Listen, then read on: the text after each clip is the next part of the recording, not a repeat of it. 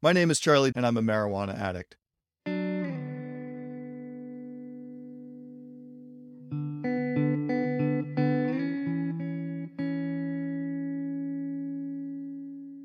One of the hardest things about quitting marijuana for me was that deep down, I really just wasn't sure that I had a problem. Or at least, if I suspected that I might have had a problem, it wasn't marijuana that was the problem. No, no. Marijuana, I thought, had to be part of the solution. The problem was some sort of a natural deficiency in my brain chemistry that marijuana helped me with. And I thought this way for a long time. And it wasn't until I could accept on an intellectual level that my using had become more of a problem than a solution, that I was able to move on to the next stage of recovery. In this episode, I'm going to weave together some pieces of my own recovery journey with a conversation that I had recently with Dr. Timmen Cermak, one of the leading experts on cannabis addiction and the author of a new book called Marijuana on My Mind The Science and Mystique of Cannabis.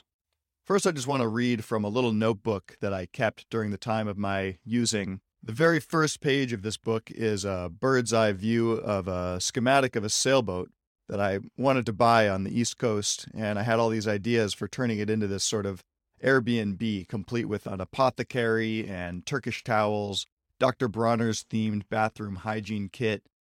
And then on the front inside cover, I wrote my name as Captain Charlie, another aspiration, and one that I wouldn't actually achieve for another five years or so. Then the second page contains this reassurance yes, people want to buy your product. Although it's not really clear what my product is, there's this whole list of potential sources of income from concerts and plays, although there's no mention of who the actors or musicians would be, uh, dinner club memberships. There were all of these dreams, and then there were uh, the realities. A couple of pages later, I scribbled down the words Let's see. Yep, here we go. Cash flow has been an issue. Those words appear right below this picture of a sailboat that I had drawn to look like some sort of a covered wagon. It's got these little hoops over it for some sort of a greenhouse underneath. Very utopian, you know, very Californian sort of idea of living carefree with uh, all your needs being met right there on a boat. I packed more pipe dreams into this little 48 page notebook than I could possibly achieve in a lifetime. And yet, I think that there was something good about these desires and about these dreams. And my memory of this period, even though it's a little bit faded, is all around pretty positive. What's most apparent to me looking back was that I had all of these conflicting ambitions between wanting to stay where I was, living in Brooklyn, New York, or coming back to California, between wanting to sort of hustle like a New Yorker and wanting to slow down and take the time to smell the roses or the, the cannabis, as it were. And even though for most of 2015, which was the year of my heaviest using, uh, I was feeling pretty good. I just had this sort of nagging feeling that all of these good vibes and relaxation sort of had to come with a price. My experiment, which started at the beginning of 2015, was can I smoke all day, every day, and still maintain this uh, sense of, of ease? That was the year before California started its own experiment with legalized marijuana. And by the time that the law actually went into effect, my own experiment would already be over. In less than a year, the results of my experiment were pretty conclusive, and turns out trying to stay high all the time didn't work out as I'd hoped. I wasn't in a good place. Ever since college, in the years leading up to my little experiment, I'd expected that maybe marijuana was just a perfect fit for my brain. Whereas I tended to be anxious, smoking weed helped me relax. When I had been prone to rigid thinking or felt bored with the world, marijuana awakened these new sensibilities, these feelings of creativity, and above all, it made the world kind of come alive with possibilities. Was it possible that I just had some sort of a natural, chronic endocannabinoid deficiency, no pun intended. That was my operating assumption when I first let the floodgates loose. I got a medical cannabis card and took my self medication to the next level. Timmen Cermak is a medical doctor based in Mill Valley, California, who I had actually encountered through his writings back all the way in 2010. He specializes in addiction and specifically cannabis. His patients are marijuana addicts who come to him wondering how it is that they became addicted to something that people told them uh, wasn't supposed to be addictive. And his writings that I had read kind of made sense and represented a little bit of a fly in the ointment with respect to my preferred narrative about being able to stay high all the time. They were an inconvenient truth about the nature of marijuana as it relates to our natural physiology. These days, most people know that they have natural cannabinoids in their brain. And most people know that there are receptors. You have a natural cannabinoid like chemistry in your brain.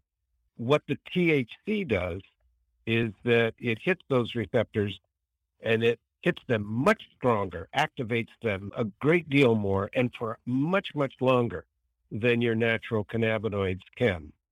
So that's Dr. Cermak. And he says you can think about these natural endogenous cannabinoids sort of like the body and brain's own internal supply of marijuana. It's like endorphins, which are our body's natural opioids, except that these ancient receptors and neurotransmitters, like our endocannabinoids, our endorphins, they predate the marijuana and opium plant. But maybe, just maybe, I had hoped, this plant had come along at just the right time as an aid to nature. No, an improvement to nature to supercharge our endocannabinoid system. My question for Dr. Cermak was this Why can't we stay high all the time?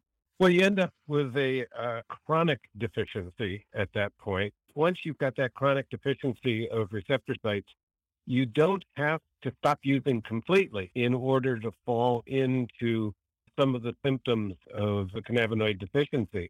Just reducing your, your use enough like maybe sleeping for eight or nine hours is enough that when you get up, you're already then in a state in which there are an insufficient number of receptors for the natural cannabinoids to be able to be stimulating. And you need the excessive stimulation of the THC to sort of come back up to normal. And so you can wake up with feelings of irritability and restlessness and, and the kind of boredom that are signs of using too frequently. And so you haven't really stopped using. It's just that you had a long enough break that, that some of the signs start reemerging. If I'm being honest, this sounds pretty familiar. I rode this roller coaster for long enough to know the pattern all too well. Wake up, get high. Start coming down, get high again. And with each cycle, it would take just a little bit more outside stimulus to get back to the same high, until eventually I'd have to smoke a certain amount just to get back to my normal functioning baseline that characterizes the natural pulsing of a healthy endocannabinoid system. Coffee drinkers might be familiar with the same roller coaster. It's basically just the idea of tolerance, and it applies to just about any mind altering substance, whether caffeine, alcohol, nicotine, opium, or yes, weed. Use them long enough in sufficient quantities, and eventually you'll start to invert the effects. I learned from Dr. Cermak, however, that cannabis, is somewhat unique among uh, all these drugs in one way. It is different from all the other uh, neurotransmitters because the receptors are in a different place. Usually, we think of communication, this chemical transmission that, that occurs with neurotransmitters and receptors, as going sort of downstream from one nerve cell to the next, and then that second nerve cell to the next, and it all sort of goes in one direction. But the endocannabinoid system goes in the opposite direction.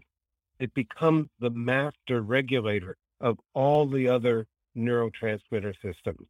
Let's say serotonin. Everyone's pretty much heard of that. When serotonin nerves start firing rapidly, the endocannabinoid system gives feedback to them, saying to the neurons that are firing rapidly that okay, you can keep firing just as rapidly, but each time you fire, you're going to give less of the serotonin with each firing. And then if that serotonin nerve starts slowing down in its firing, there'll be less of that negative feedback coming through the endocannabinoid system so that with each firing, there'll, there'll be more of the serotonin that gets released. So what it does is it, it regulates all the other neurotransmitter systems to keep them within a certain parameters. So there's always some serotonin, but not too much. And it does that with dopamine and GABA and all the other neurotransmitters. So when we introduce THC into the brain, we're giving that kind of negative feedback on all the other neurotransmitters. And the result is what we call getting high. To someone who's never been high before, it's hard to explain what these chemical reactions actually feel like. There's a certain ineffable quality in that state of altered consciousness, and we all respond differently because of this way that our endocannabinoid system doesn't just work in isolation, but actually interacts and modulates all of the other neurotransmitters.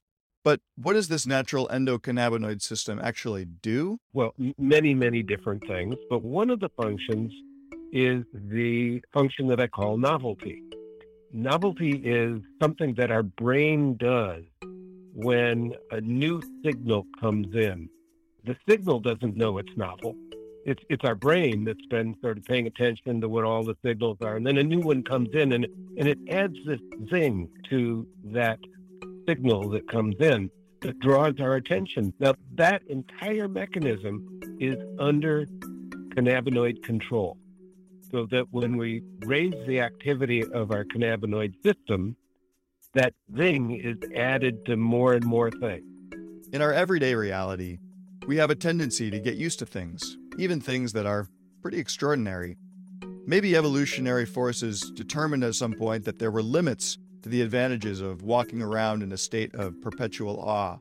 And so we started to settle down into an equilibrium where we still respond to genuinely new things, but other stuff, even amazing stuff, starts to seem, well, sort of passe. In a sense, we begin dishabituating. You know that rainbow that you can see on every single bubble in the soap suds in exactly the same place? Well, kids love to play with that, and then they get used to it, and and then you just stop seeing it. You just do the dishes or whatever you're doing, and then you get stoned one day, and the the bar for seeing something as novel as having that thing is lowered. So things that you stop noticing as novel, you notice again, and it, it can make a trip down the hallway to the bathroom an adventure because everything draws your interest, and that's a very enjoyable state of mind. So, again, if you like the novelty, why not stay high all the time? The problem is that when you use cannabis, it's predominantly the THC in the cannabis, enough, what happens is those receptors are reduced in number between 20 and 60%, depending on what part of the brain you're looking at. But in this area called the amygdala, where the sense of novelty is added to any kind of stimulus, it's reduced by about 20%. So what happens then is if you stop smoking or when the THC wears off, you're now in a cannabinoid deficiency state so that the activity of your endocannabinoid system is below normal rather than above normal when you've had something to, to smoke. When that activity is below normal, then that thing of attention, of novelty, is added to fewer and fewer things. You could be going to a a class at school and be presented with an idea which really is new and you've never heard before. But there's no thing that gets added to it because the bar for experiencing novelty has been elevated so high that it's just all freaking boring. If you're anything like me, I know what you're thinking here. The way our school system works, you don't need to have a desensitized endocannabinoid system to think that certain classes are just freaking boring. It's worth acknowledging that many of us suffer from a chronic deficiency of novelty and wonder because of the way that our modern institutions, our modern way of life is set up. Sadly, this doesn't take away the fly in the ointment. That if you're going to try to medicate away your boredom with weed, you'll end up even more bored long term. If you're the type who's constantly seeking out novel experience, you may rate high on what psychologists call extravagance. It's defined by a strong appetite for the reward provided by novelty, closely related to impulsivity, and it's undoubtedly correlated with the kind of person who repeats the action of getting high to the point that the effects eventually start to wear off. This is the dilemma of the marijuana addict. Chase the rewards, and they get smaller and smaller. If you get to the point where stopping is going to give you a period of time of feeling worse than continuing, then you have a drug problem one of the reasons why you get into that situation is a very small part of our brain, which we call the reward center, is physically altered. Xanax, alcohol, cocaine, and, and cannabis, uh, all of those cause an excessive release of dopamine in the reward center that actually changes some of the architecture of the reward center. And when I say excessive release of, of dopamine, what I mean is that there aren't any natural activities that would release that level of dopamine. You know, a good meal, good sex, they all release some dopamine, but not as much as the drugs themselves are capable of doing. And when you begin changing the architecture of that reward center, you are priming it, maybe for the rest of your life, to be leading to compulsive use of whatever reactivates it again.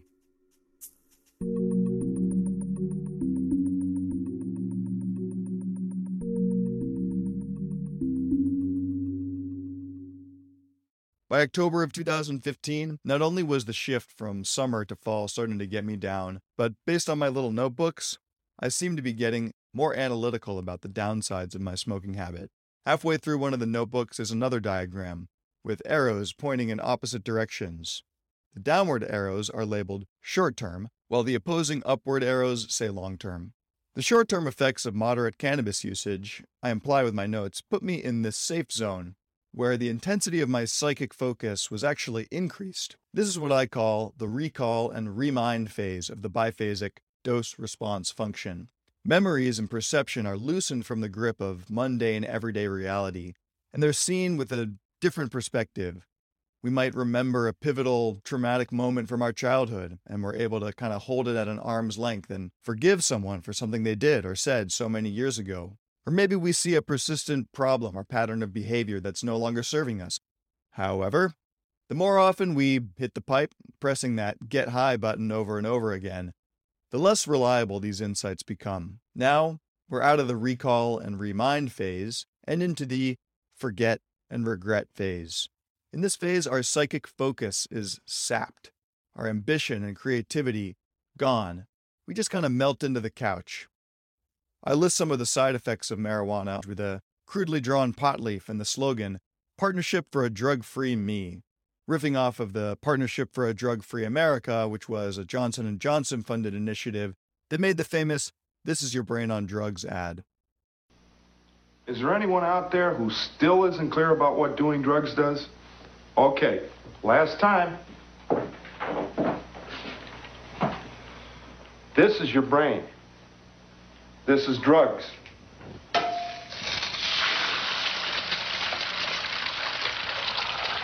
This is your brain on drugs. Any questions?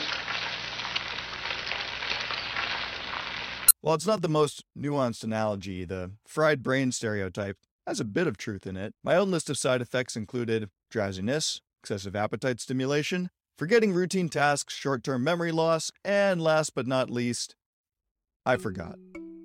When you raise the cannabinoid activity, the endocannabinoid activity in the, uh, hippocampus, you reduce short term memory. And so the more active it is with the, the, the more marijuana you've just used, the harder it is to remember by the end of a sentence what the subject at the beginning of the sentence really was and and that's funny. You laugh there, and and it is part of the social grease that gets to be uh, silly and part of what I call cannabis culture, the uh, the experience that people who use cannabis tend to have in, in common. So we know that memory is affected because the areas of the brain that are involved with memory are areas that are very densely packed with cannabinoid receptors. But while we're all different in our response to cannabis, Almost everyone who's tried marijuana can relate to a few things, like the munchies. Turns out, this symptom is generated in the hypothalamus. The munchies aren't just run of the mill hunger for sustenance, they're specifically directed at comfort foods, including breast milk for animals. Dr. Cermak relates one study that identified the effects of the endocannabinoid system on appetite by actually blocking cannabinoids from binding using a drug called rimonabant. Now, rimonabant is essentially the anti marijuana. Rather than increasing the uptake of cannabinoids by our receptors, it blocks them from binding. They, they gave this to a newborn rat pup. Obviously, mammals have to suckle pretty quickly after they're born. And by completely reducing the activity of the endocannabinoid system, they failed to suckle and they died. Our cannabinoid system is remarkably important for mammals to be able to survive because it is part of a, a normal hunger mechanism. They considered rimonabant as a potential weight loss drug because of these potent effects on appetite, but found that in humans, the result of blocking our endogenous cannabinoids from doing their job resulted in severe depression for one in eight subjects. Bummer. So it's clear that this balance in our endocannabinoid system is important. We have to be careful not to upset it too much in either direction. If we trust in the process of evolution and natural selection, then we should also be wary of disturbing this carefully honed equilibrium that we've been given over millions of years. This doesn't mean that marijuana can never provide any benefits for anyone, but when we start to use habitually, like I did, it's probably going to turn on most of us in the long run. And that's been missing from so much of the conversation around marijuana. Some people who use cannabis can moderate their using at a healthy level, while others get tired of the effects and just kind of quit altogether. But for the handful of compulsive novelty seekers who end up getting addicted, it's a hard road getting out of the hole of chronic cannabinoid deficiency that results from long term use. It's not the cause, it's the effect. Not only do people suffering from a chronic deficiency have to learn to appreciate novelty again from more natural and reliable sources, they have to do it without their drug of choice. The good news is, our bodies and brains are incredibly resilient when it comes to restoring the endocannabinoid system's natural, healthy functioning. Our cannabinoid receptors will naturally rebuild. And most of the time, it seems as though they rebuild back to, to normal level. A lot of the rebuilding happens within the first week, but there's a, a tail that stretches out so that many people have insomnia for as long as six weeks after they stop using. It takes some time for that rebuilding to happen, but for most people, it, it really does happen. The, the primary ones where you have to worry about some really lasting difficulty is in those people who began using in their early teens and used heavily after that. They may have some permanent impact. So there's good news. One week after you stop using, you're mostly back to normal. Six weeks and natural functioning is basically restored. So you can overcome whatever chronic deficiency you've caused yourself by bombarding your neurons with these exogenous cannabinoids relatively quickly. But what about the deeper mm. problem that we feel? What about the spiritual malaise that leaves so many of us feeling dry and lacking in awe and wonder about the world around us? Stick around for part two of this episode, where I talk with Dr. Cermak about another ineffable quality of marijuana using the access to the higher realms, where spirituality comes easy, or so it seems.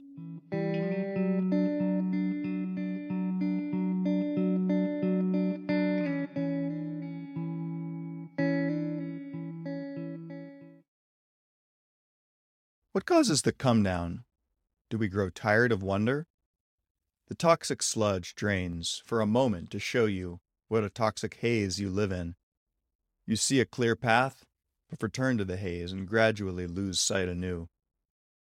By the time I write these words, I'm nowhere near the creative peak I'd experienced in my early days of using. But this metaphor of not being able to see clearly, after briefly feeling like I could see everything so clearly, this is a common thread in my notes. Short term versus long term, creativity versus productivity. It seemed like the bigger the dreams became, the less motivated I was to take the first steps, and the more I wanted to get back to the pleasant world of visions. Were these visions fantasy or a potential reality, not yet achieved but awaiting fulfillment? Was it possible to get the benefits of seeing without the downside of blurred vision afterwards? For many of us who began a recovery journey from marijuana, those first six weeks of abstinence were just the prelude to the real work and the real rewards of living sober. In my case, it took a full six months before I had recalibrated to the real world. And until then, I really struggled just to talk and relate to other people, to focus on my goals or even know what those goals were. I struggled to regulate my caffeine intake, and even a single cup of coffee without the balancing, downer effects of marijuana could put me in a state of anxious paralysis with these crippling headaches that led me to lash out at my remaining friends and family. When you're artificially activating the endocannabinoid system so that there's this negative feedback that experienced in the, the dopamine system, the serotonin system, the GABA, the glutamate, all those other neurotransmitter systems. They get used to being suppressed by all that negative feedback.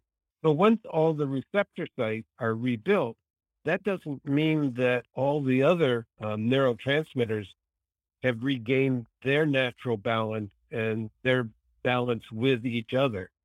So that can be the recalibration of all the rest of the neurotransmitter systems settling back into their normal balance with each other. That can be a little bit of a tumultuous time when emotions and, and thoughts are not as well regulated until all of that recalibration occurs. But eventually, the recalibration did occur, thanks in no small part to the help of a higher power. So they say in Zen Buddhism, the doctrine of Buddhism is a finger pointing at the moon. Do not mistake the finger for the moon. Also, we might say in the West, the idea of God is a finger pointing at God. But what most people do is instead of following the finger, they suck it for comfort. and so Buddha chopped off the finger. This little parable, courtesy of Alan Watts, shows up a number of times in Dr. Cermak's book, From Bud to Brain A Psychiatrist's View of Marijuana. I highly recommend the book for anyone struggling with marijuana addiction or anyone who has a loved one who struggles to find a balance. In working with hundreds of patients, especially younger patients, Dr. Cermak has always sought to first understand what was driving them to use marijuana and then demonstrate his understanding of those motivations, to use them as a foundation for being able to compassionately break the bad news, the fly in the ointment, so to speak. The bad news being the long term effects of marijuana. Speaking about the ineffable quality that so many of his patients love about marijuana, Cermak has this to say. I try to point out that there's an objective way of looking at cannabis, which is science, and the subjective, which is the experience and the appreciation of this ineffability that people experience. Michael Pollan says that cannabis changes the texture of our experience, which is a very interesting way to put it because usually we don't even know or recognize that there is any texture to our experience. So when it, something changes it, uh, we actually can get some perspective on the fact that, oh, I, I'm looking at the world through a framework normally, and I'm not even aware of that framework. And this has kicked me out of it in a way that tells me there are other ways of looking at things, and, and they can be enjoyable, if not even valuable.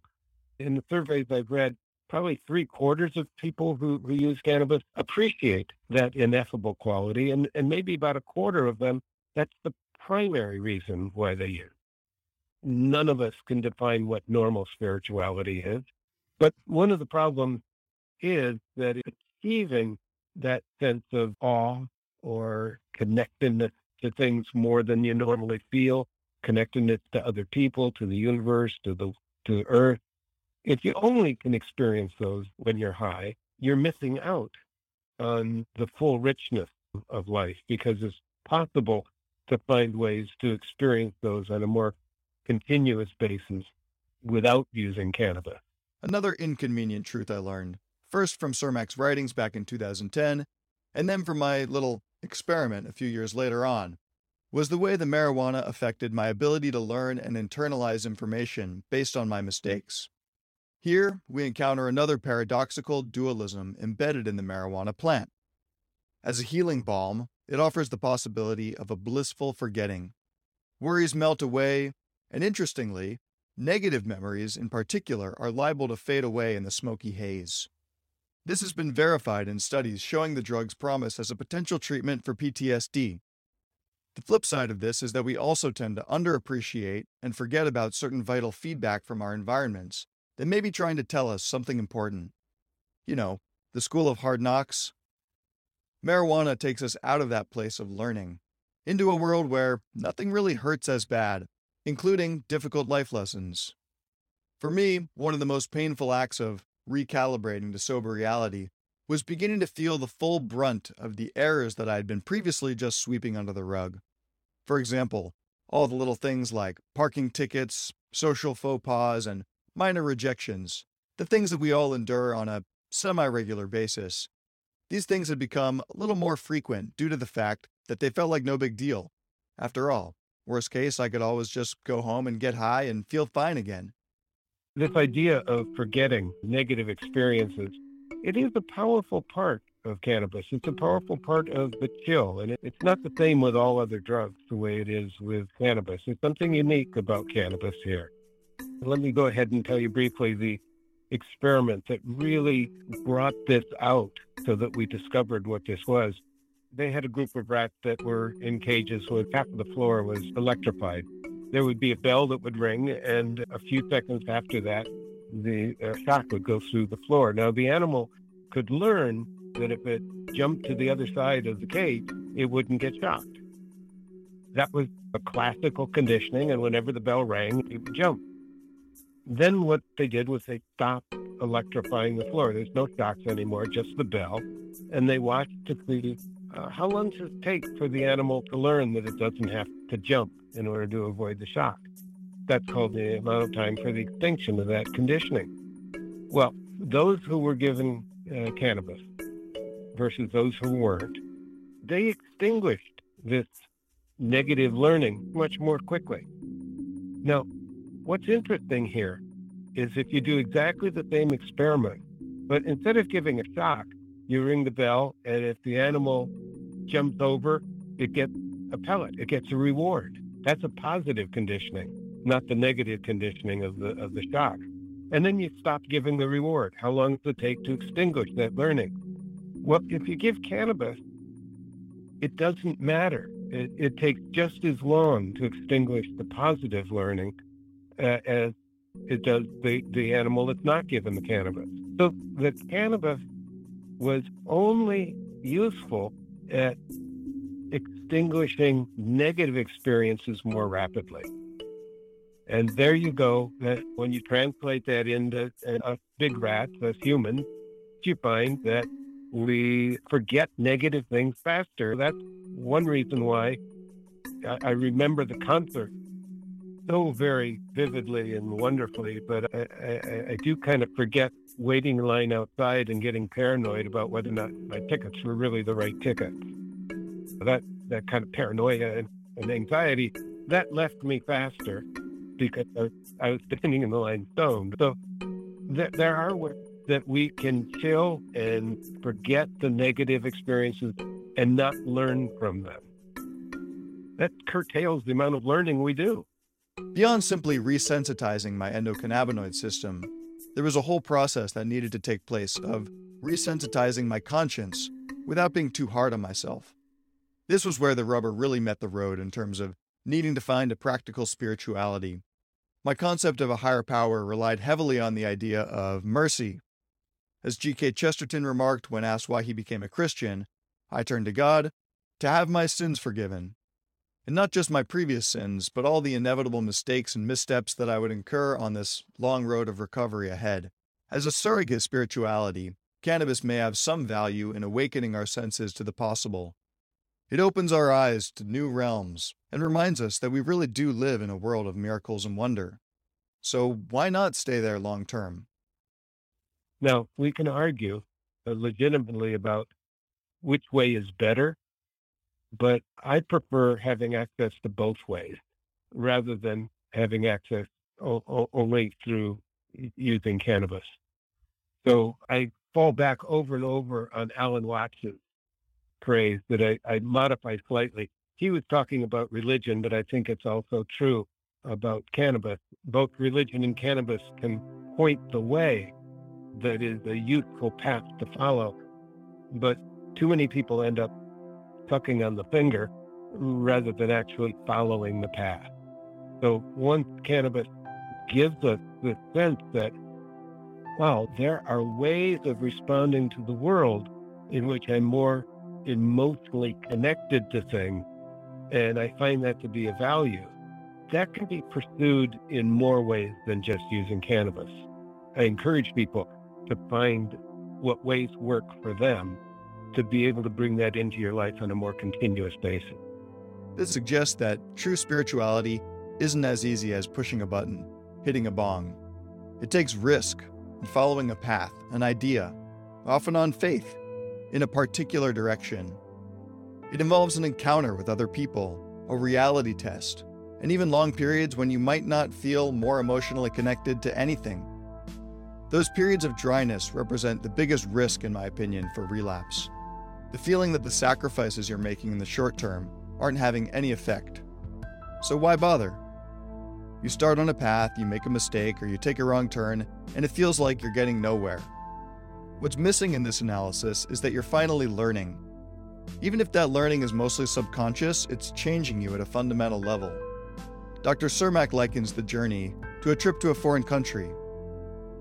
The overarching perspective that I'm talking about is probably best summed up by the word recovery, which is an acknowledgement that, okay, I, I have been living my life in a, uh, a particular way, which I've gotten very accustomed to. And now I've shifted culture. I'm living in a different world. Now, it's not radically, radically different, but it's different enough that it, it can trip me up and, and there's a lot to learn here.